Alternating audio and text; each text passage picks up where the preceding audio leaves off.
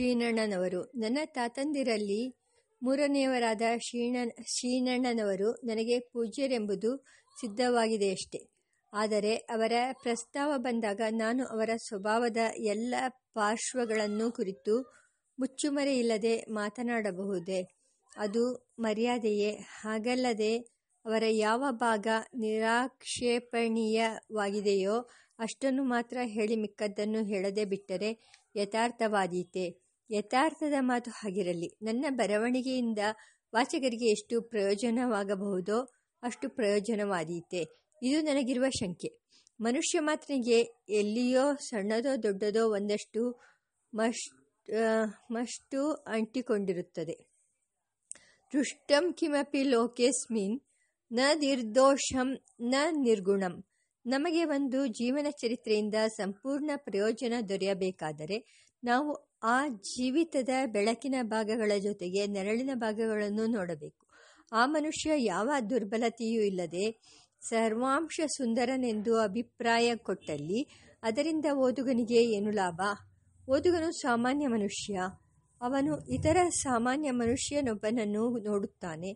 ತನ್ನಲ್ಲಿದ್ದಂತೆಯೇ ಆ ಇತರನಲ್ಲಿಯೂ ಗುಣಗಳೊಡನೆ ದೋಷಗಳು ಬೆರೆತುಕೊಂಡಿರುತ್ತವೆ.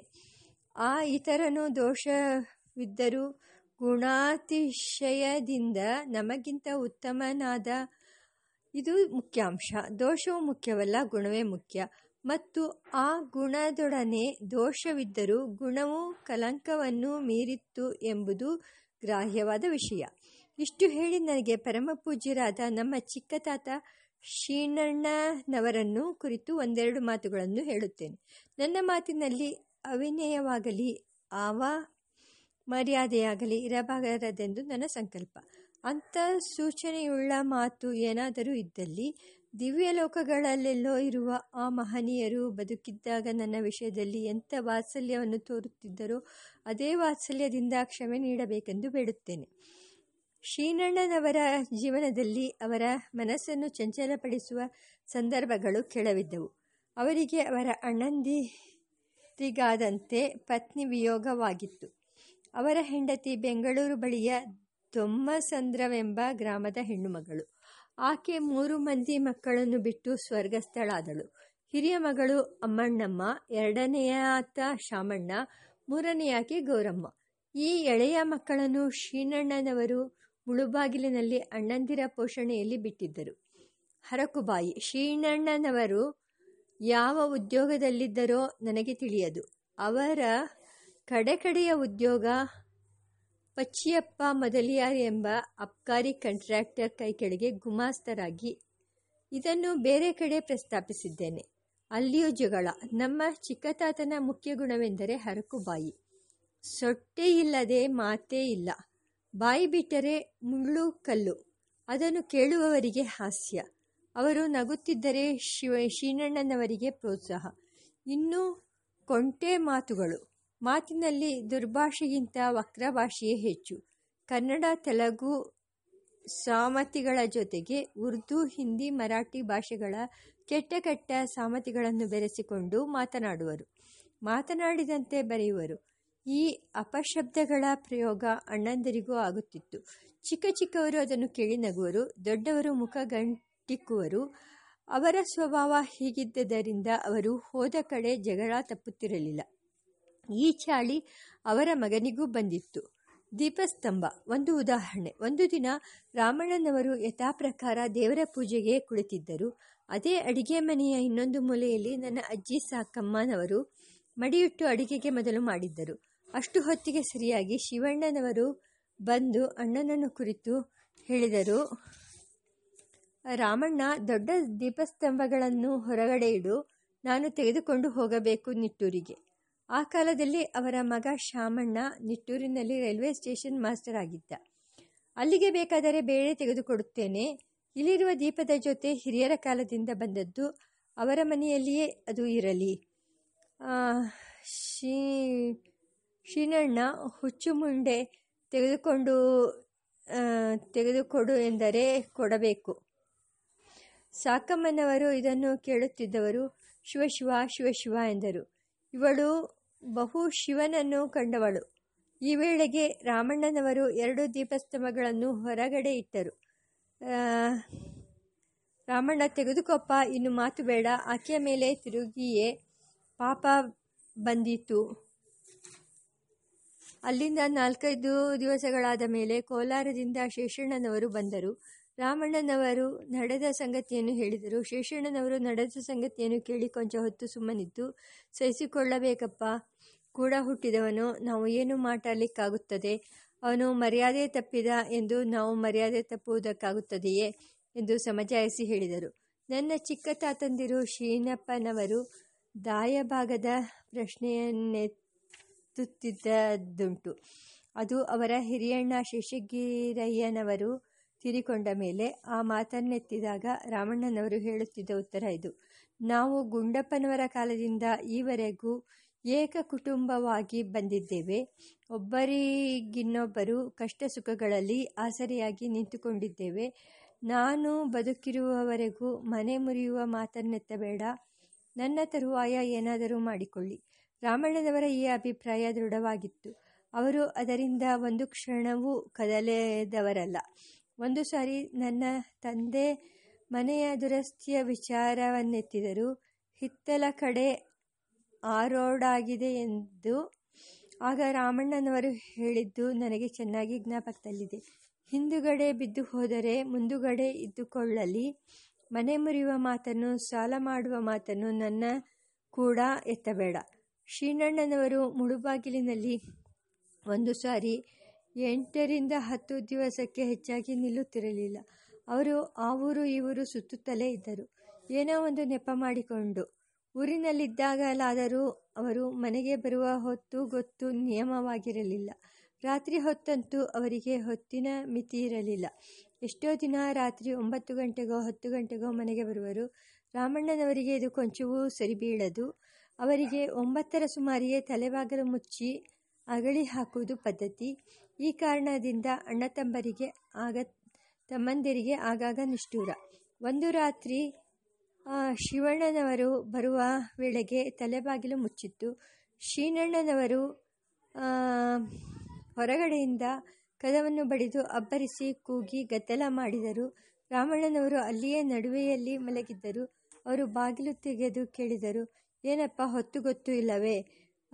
ಶ್ರೀನಣ್ಣ, ನೀನು ಎಲ್ಲೋ ಎರಡು ಪುಡಿಕಾಸು ಸೇರಿಸಿಕೊಂಡಿದ್ದಿ. ಆದದ್ದರಿಂದ ನಿನಗೆ ಭಯ ಬಾಗಿಲು ತೆರೆದಿರುವುದಕ್ಕೆ, ತೆಗೆದಿರುವುದಕ್ಕೆ. ಹೀಗೆ ಮಾತಿಗೆ ಮಾತು ಬೆಳೆಯಿತು. ಶ್ರೀನಣ್ಣನವರು ಹೇಳಿದರು ಅವಳಿದ್ದಾಳಲ್ಲ, ಎದ್ದಿದ್ದು ಬಾಗಿಲು ತೆಗೆಯು, ತೆರೆಯುವುದಕ್ಕೇನು? ಅವಳು ಎಂದರೆ ಸಾಕಮ್ಮನವರು. ಈ ಮಾತಿನಿಂದ ರಾಮಣ್ಣನವರಿಗೆ ಎಂದೂ ಬಾರದಷ್ಟು ಕೋಪ ಬಂದಿತ್ತು. ಏನೋ ಮೈಮೇಲೆ ಸ್ಮೃತಿ ಇಲ್ಲವೇ? ಅವಳು ಎನ್ನುತ್ತೀಯಲ್ಲ? ಸಾಕ್ಷಾತ್ ಕಾಮಾಕ್ಷಮ್ಮನಲ್ಲವೇ ಆಕೆ? ತಾಯಿಯಾಗಿದ್ದಾಳಲ್ಲೋ ನಮಗೆಲ್ಲ? ಕೊಂಕುತನ. ಈ ವಾಗ್ವಾದ ನನಗೆ ಕೊಂಚ ಕೊಂಚ ಜ್ಞಾಪಕವಿದೆ. ಶ್ರೀನಣ್ಣನವರ ಈ ವಿದ್ಯೆಗಳನ್ನು ನಾನು ನೆನೆಸಿಕೊಂಡಾಗಲೆಲ್ಲ ಅಸಮಾಧಾನವಾಗಿ ಚಿಂತೆಯಾಗುತ್ತದೆ. ಅವರು ಏಕೆ ಹಾಗಾಡಿದರು? ತಂದೆ ತಾಯಿಯರಲ್ಲಿಯೂ ಅಣ್ಣಂದಿರಲ್ಲಿಯೂ ಕಾಣಬಾರದಿದ್ದ ಕೊಂಕುತನ ಇವರಲ್ಲಿ ಹೇಗೆ ಬಂತು? ಅವರ ಜೀವನ ಸಂದರ್ಭಗಳು ಅವರ ಮನಸ್ಸನ್ನು ಕೆಡಿಸಿರಬಹುದೋ ಏನೋ. ತಿರುಪತಿ ಯಾತ್ರೆಯ ಪ್ರಕರಣದಲ್ಲಿ ಅವರು ನಡೆದ ನಡವಳಿಕೆಯನ್ನು ಹಿಂದೆ ಸೂಚಿಸಿದ್ದೇನೆ. ಶ್ರೀನಣ್ಣನವರು ಉಪಪತ್ನಿ ಇಲ್ಲದವರಲ್ಲ, ಅವರಿಗೂ ಮೂರು ನಾಲ್ಕು ಇದ್ದವು. ಕಾಶಿ ಯಾತ್ರೆ. ಒಂದು ಸಾರಿ ಒಂದು ಪ್ರಕರಣ ನಡೆಯಿತು. ಶ್ರೀನಣ್ಣನವರು ಕಾಶಿ ಯಾತ್ರೆ ಹೊರಟರು. ಅಣ್ಣಂದಿರು ಬೇಡ ಎಂದರು. ಶ್ರೀನಣ್ಣನವರು ಇನ್ನೇನಿದೆ ನನಗೆ? ಈ ಪ್ರಪಂಚದಲ್ಲಿ ಹೀಗಾದರೂ ಜನ್ಮ ಸಫಲ ಮಾಡಿಕೊಳ್ಳೋಣ. ಎಂದು ಹೇಳಿ ಹೊರಟೆ ಬಿಟ್ಟರು. ಶ್ರೀಣ್ಣನವರಿಗೆ ನೂರಾರು ಮಂತ್ರಗಳು ಬರುತ್ತಿದ್ದವು. ಸರ್ವದಾ ವಿಭೂತಿ ರುದ್ರಾಕ್ಷಿ, ನಾನು ನಾರಾಯಣ ಸೂಕ್ತವನ್ನು ಮೊದಲು ಕೇಳಿದ್ದು ಅವರ ಬಾಯಿಯಿಂದ. ಅವರಿಗೆ ಕಂಠಸ್ವರ ಚೆನ್ನಾಗಿತ್ತು, ಉಚ್ಚಾರಣೆ ಚೆನ್ನಾಗಿತ್ತು. ಮಡಿಯ ಹೊತ್ತಿನಲ್ಲಿ ಮನಸ್ಸು ಮಡಿಯಾಗಿರುತ್ತಿತ್ತೆಂದು ನಾನು ನಂಬಿದ್ದೇನೆ. ಆದರೆ ಮಡಿಯ ಹೊತ್ತು ಎಷ್ಟು? ಬೆಳಗಿನಿಂದ ಮಧ್ಯಾಹ್ನದವರೆಗೆ. ಕಾಶಿಗೆ ಹೋದ ಪುಣ್ಯಾತ್ಮ ಊರಿಗೆ ಒಂದು ಪಂಕ್ತಿ ಕಾಗದ ಬರೆಯಲಿಲ್ಲ. ತಿಂಗಳಾಯಿತು, ಎರಡು ತಿಂಗಳಾಯಿತು. ಶೇಷಗಿರಯ್ಯನವರಿಗೆ ವ್ಯಸನ ಚಿಂತೆ. ಅವರು ಅತ್ತೆ ಬಿಡುತ್ತಿದ್ದರೆಂದು ನೋಡಿದವರು ನನಗೆ ಹೇಳಿದ್ದಾರೆ. ಹೀಗೆ ಅವರು ತಮ್ಮನಿಗಾಗಿ ಹಂಬಲಿಸುತ್ತಿದ್ದಾಗ ಒಂದು ದಿನ ತಂತಿ ವರ್ತಮಾನ ಬಂತು. ಕಾಶಿಯಿಂದ ನಾನು ಇಲ್ಲಿ ನಿರ್ಗತಿಕನಾಗಿದ್ದೇನೆ. ಮುನ್ನೂರು ರೂಪಾಯಿ ಕೊಡಲೇ ಕಳಿಸತಕ್ಕದ್ದು. ನಾನು ವಾಪಸ್ಸು ಬರಬೇಕೆಂದು ನಿಮಗೆ ಮನಸ್ಸಿದ್ದರೆ. ಪೀತಾಂಬರ. ಇದರಂತೆ ಶೇಷಗಿರಿಯ ಶೇಷಗಿರಯ್ಯನವರು ಟೆಲಿಗ್ರಾಫಿಕ್ ಮನಿ ಆರ್ಡರ್ ಕಳಿಸಿದರು. ಶ್ರೀನಣ್ಣನವರು ಊರಿಗೆ ಬಂದರು. ಎಲ್ಲರಿಗೂ ಸಂತೋಷವಾಯಿತು. ಅಲ್ಲಿಂದ ಬಂದು ತಿಂಗಳಾದ ಮೇಲೆ ಒಂದು ಸಂಜೆ ವೆಂಕಟಾಸಾನಿ ಎಂಬ ದೇವದಾಸಿ ಕಾಶಿ ಪೀತಾಂಬರವನ್ನುಟ್ಟು ಗುಡಿಗೆ ತನ್ನ ಸರದಿಯ ಸೇವೆ ಸಲ್ಲಿಸಲು ಹೊರಟಳು. ಬಡ ಮೂಳಬಾಗಿಲಿಗೆ ಕಾಶಿ ಪೀತಾಂಬರ ಎಲ್ಲಿಂದ ಬರಬೇಕು? ಎಲ್ಲರೂ ಆಕೆಯನ್ನು ಕೇಳುವವರೇ. ಆಕೆ ಗೋಪ್ಯವಾಗಿ ಹೇಳಿದ್ದು ಹೀಗೆ. ನಮ್ಮ ಯಜಮಾನರು ಕಾಶಿಯಿಂದ ತಂದು ಕೊಟ್ಟದ್ದು. ಇದು ವೆಂಕಟನಾರಾಯಣ, ನಾರಾಯಣ ಭಕ್ತರಿಗೆ ತಿಳಿಯಿತು. ಅನಂತರ ಶ್ರೀನಣ್ಣನವರ ಕಾಶಿ ಯಾತ್ರೆ ಎಲ್ಲರಿಗೂ ಅರ್ಥವಾಯಿತು. ಬಹುಮಾನ. ಕಾಶಿಯಿಂದ ಬರುವಾಗ ಶ್ರೀನಣ್ಣನವರು ನನಗಾಗಿ ಕೆಲವು ಪುಸ್ತಕಗಳನ್ನು ತಂದುಕೊಟ್ಟರು ಅವುಗಳಲ್ಲಿ ಒಂದು ದೇವನಾಗರಿಯಲ್ಲಿ ಅಚ್ಚಾಗಿದ್ದ ಸ್ತೋತ್ರ ಪುಸ್ತಕ. ನನಗೆ ಆ ವೇಳೆಗೆ ಬಾಲಬೋಧಾಕ್ಷರ ಪರಿಚಯವಾಗಿತ್ತು. ನಾನು ಆ ಪುಸ್ತಕದಲ್ಲಿಯ ಗಂಗಾತರಂಗ ಕಮನೀಯ ಜಟಾಕಲಾಪಂ ಶ್ಲೋಕವನ್ನು ಅಭ್ಯಾಸ ಮಾಡುತ್ತಿದ್ದಾಗ ನನ್ನ ತಾತನಿಗೆ ಬಹಳ ಹಿಗ್ಗು.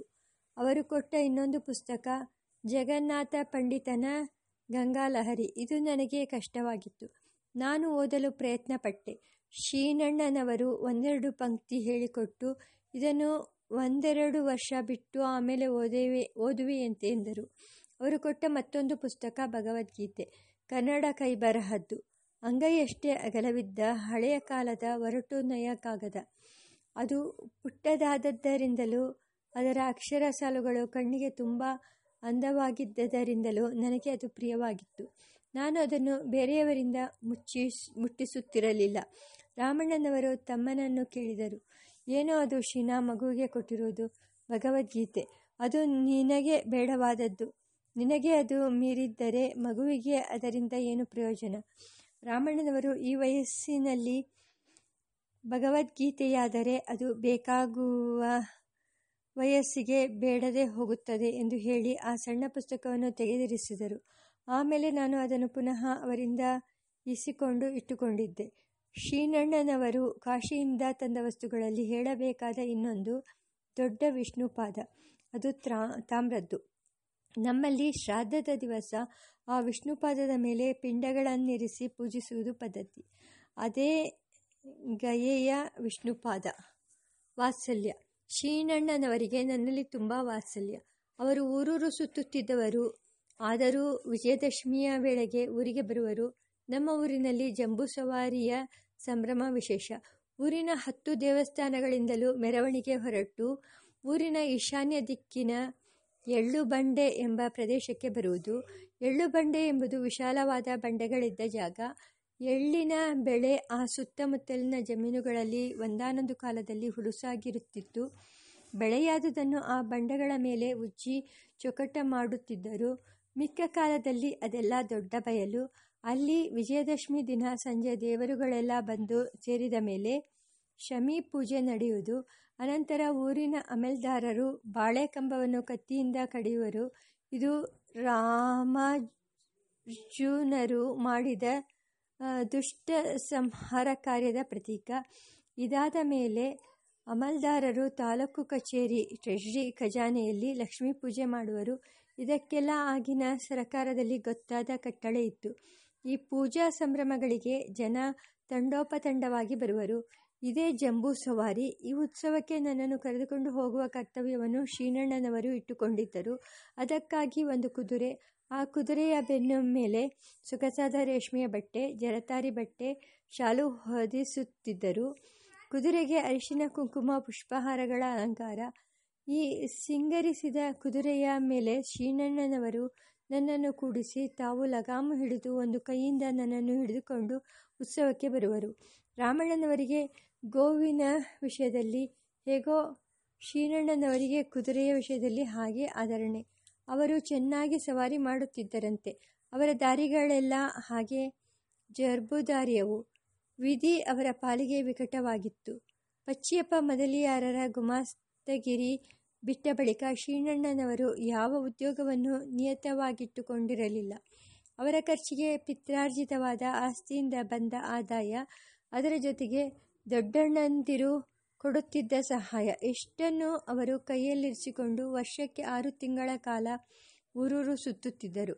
ಅವರ ಹಿರಿಯ ಮಗಳು ಅಮ್ಮಣ್ಣಮ್ಮ ಆಕೆಯ ಯಜಮಾನರು ನಡವತ್ತಿ ವೆಂಕಟರಮಣಯ್ಯ, ಈತ ಕೋಲಾರಕ್ಕೂ ಮುಳುಬಾಗಿಲಿಗೂ ನಡುವೆ ವಡಗೂರು ಎಂಬ ಹಳ್ಳಿಯಲ್ಲಿ ಸ್ಕೂಲು ಮಾಸ್ಟರು ವಡಗುರು ಹಳ್ಳಿಯು ಸಂಪದ್ವಿಚಾರದಿಂದ ಇಕನಾಮಿಕ್ಸ್ ಆಗ ಬಹು ಮುಖ್ಯವಾಗಿತ್ತು. ಅಲ್ಲಿ ಮಗೆಗಳಲ್ಲಿ ಚಕ್ಕು ಬಟ್ಟೆ ನೇಯುತ್ತಿದ್ದರು. ವಡಗುರು ಚಕ್ಕು ಎಂದೇ ಹೆಸರು.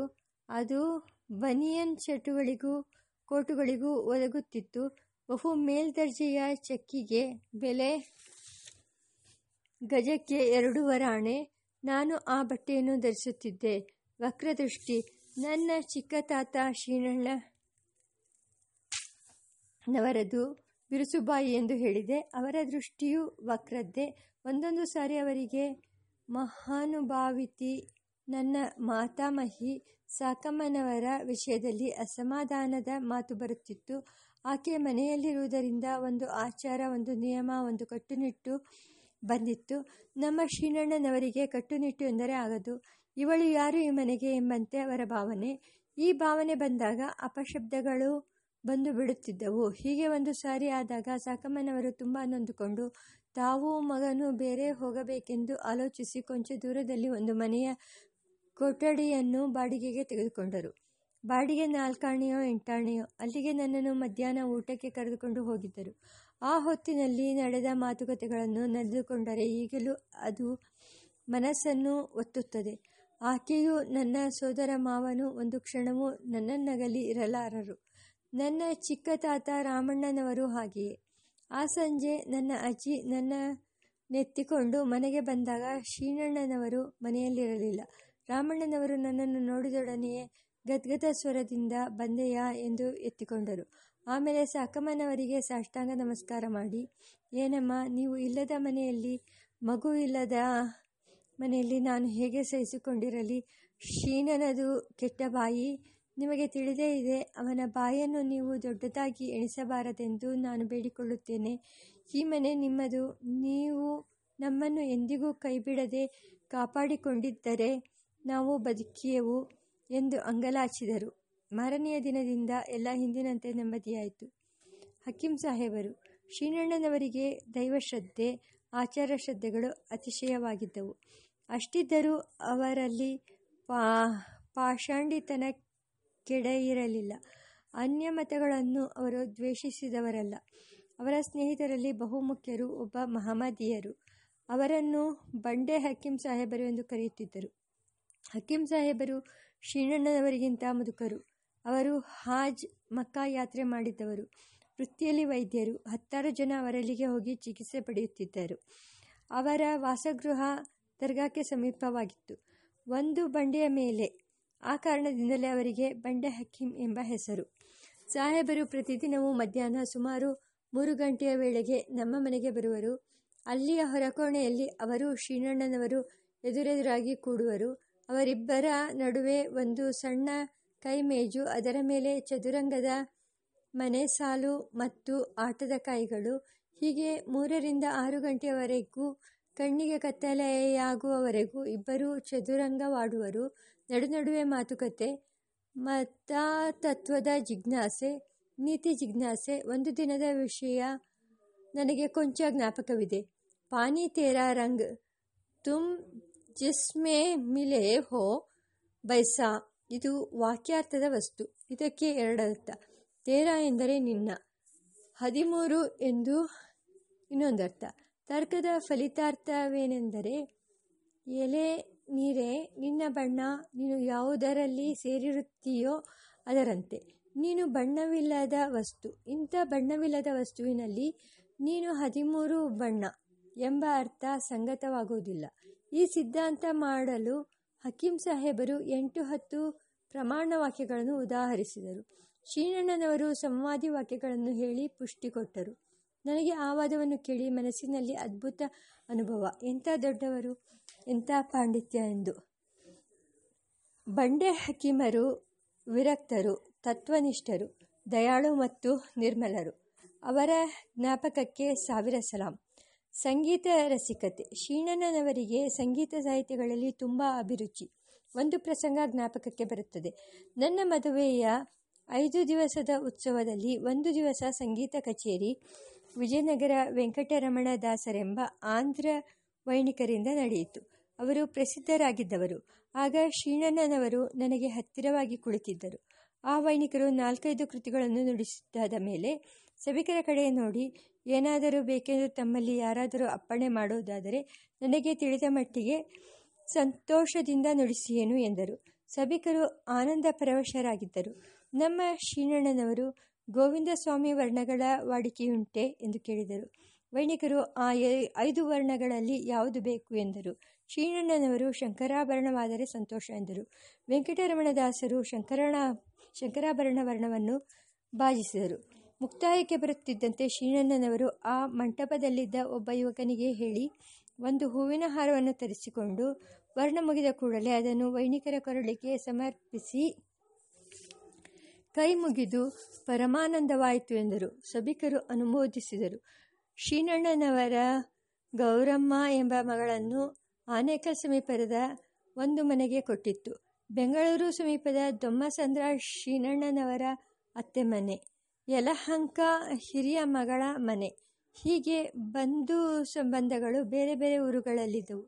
ಈ ಊರುಗಳನ್ನು ಸುತ್ತಾಡಿಕೊಂಡು ಬಂಧು ಬಳಗದ ನಡುವೆ ಶ್ರೀನಣ್ಣನವರು ಕಾಲ ಕಳೆಯುತ್ತಿದ್ದರು. ಈ ಸಂಚಾರಗಳಿಗೆಲ್ಲ ವಾಹನ ಕುದುರೆ. ಶಾಮಣ್ಣ ಶ್ರೀನಣ್ಣನವರಿಗೆ ಒಬ್ಬ ಮಗ ಇದ್ದ ಶಾಮಣ್ಣ ಅಥವಾ ಶಾಮರಾವ್ ಎಂದು. ಈತ ಬಾಲ್ಯದಲ್ಲಿ ಮುಳುಬಾಗಿಲಿನಲ್ಲಿಯೋ, ಅನಂತರ ಕೋಲಾರದಲ್ಲಿ ದೊಡ್ಡ ತಂದೆಯ ಬಳಿಯೂ ಇದ್ದ. ಆತ ಒಳ್ಳೆಯ ವಿದ್ಯಾರ್ಥಿಯಾಗಿದ್ದಿರಬೇಕು. ಆಗ ಆತನಿಗೆ ಬಂದ ಬಹುಮಾನ prize book Shabdamani Darpana J. ಗ್ಯಾರೆಟ್ರವರು ಸಂಪಾದಿಸಿದ್ದದ್ದು. ಆತ ವಿದ್ಯೆಗೆ ಮನಸ್ಸು ಕೊಟ್ಟಿದ್ದರೆ ವಿದ್ವಾಂಸನಾಗುತ್ತಿದ್ದನೆಂದು ನನಗೆ ಅನ್ನಿಸುತ್ತದೆ. ಆತನಿಗೆ ಪದ್ಯಕಾವ್ಯದಲ್ಲಿ ತುಂಬ ಆಸಕ್ತಿ. ಮಾತುಕತೆಯಲ್ಲಿ ಲವಲವಿಕೆ. ಆತ ಹೈಸ್ಕೂಲಿನಲ್ಲಿದ್ದಾಗ ಸರಕಾರದವರು ರೈಲ್ವೆ ಸರ್ವಿಸಿಗಾಗಿ ಯುವಕ ಜನರನ್ನು ತಯಾರು ಮಾಡಿಸಿಕೊಳ್ಳುವ ಒಂದು ಯೋಜನೆಯನ್ನು ಹೂಡಿಸಿ, ಹೊರಡಿಸಿದರು. ಆಗ ಮೈಸೂರಿನಲ್ಲಿ ರೈಲ್ವೆಯ ಪ್ರಾರಂಭದ ಕಾಲ ಸುಮಾರು ಸಾವಿರದ ಎಂಟುನೂರ ಎಂಬತ್ತು, ಎಂಬತ್ತೆರಡು ಇರಬಹುದು. ಸ್ಟೇಷನ್ ಮಾಸ್ಟರ್ ಮೊದಲಾದ ಕೆಲಸಗಳಿಗಾಗಿ ಒಂದು ಟೆಲಿಗ್ರಾಫ್ ಸ್ಕೂಲ್ ಏರ್ಪಟ್ಟಿತ್ತು. ಅದಕ್ಕೆ ಸೇರಬೇಕೆನ್ನುವವರು ಹುಟ್ಟು ಮೈಸೂರಿಗರಾಗಿ ಹೈಸ್ಕೂಲು ಮಟ್ಟದ ವಿದ್ಯಾರ್ಥಿಗಳಾಗಿರಬೇಕು.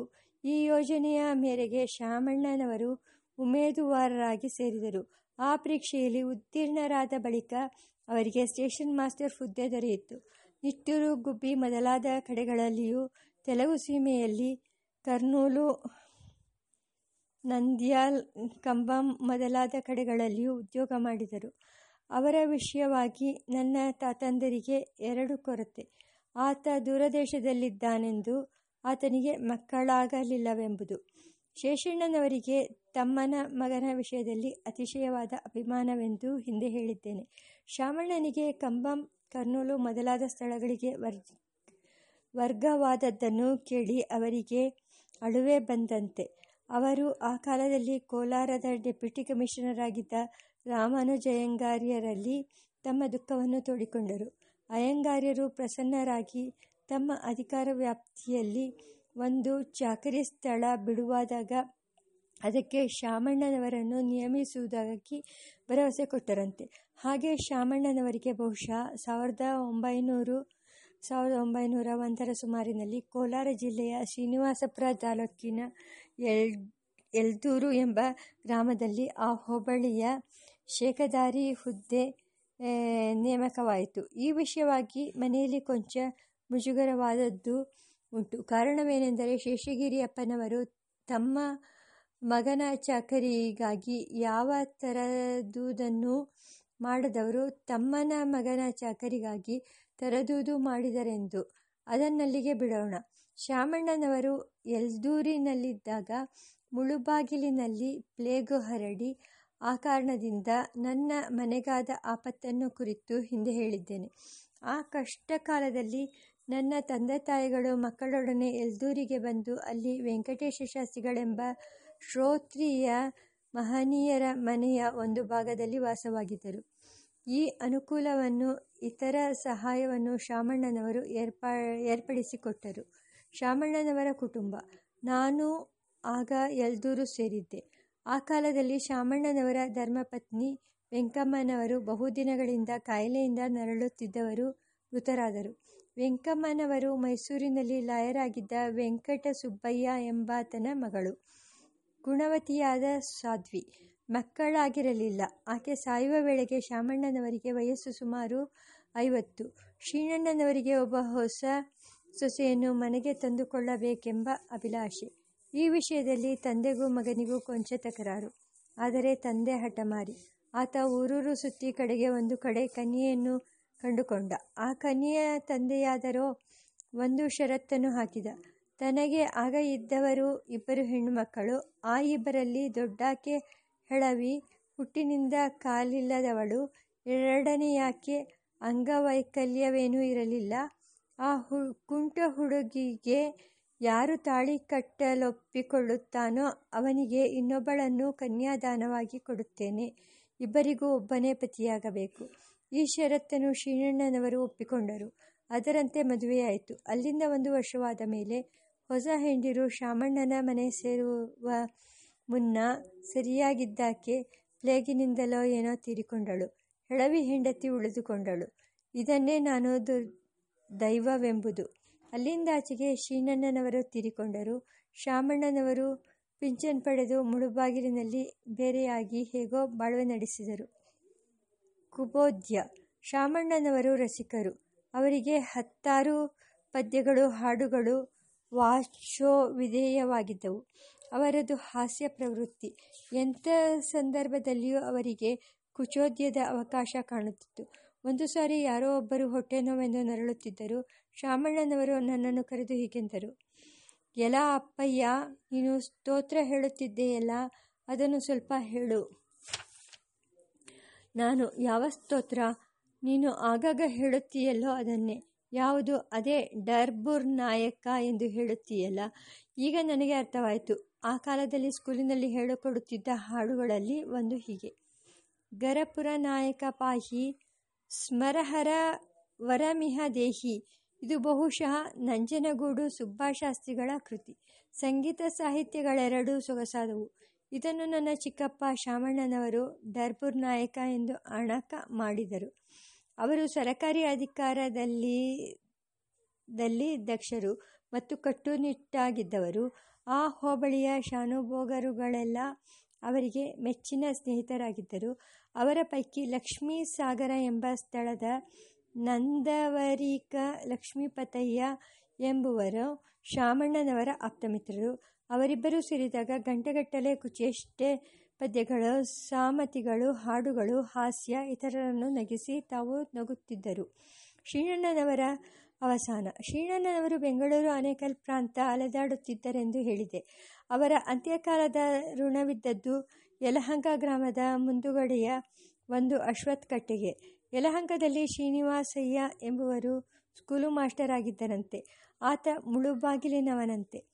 ನಮ್ಮ ಮನೆಯವರೆಲ್ಲರಿಗೂ ಶ್ರೀನಿವಾಸಯ್ಯನ ವಿಷಯದಲ್ಲಿ ಪ್ರೀತಿ ಗೌರವಗಳು ಬೆಳೆದಿದ್ದವು.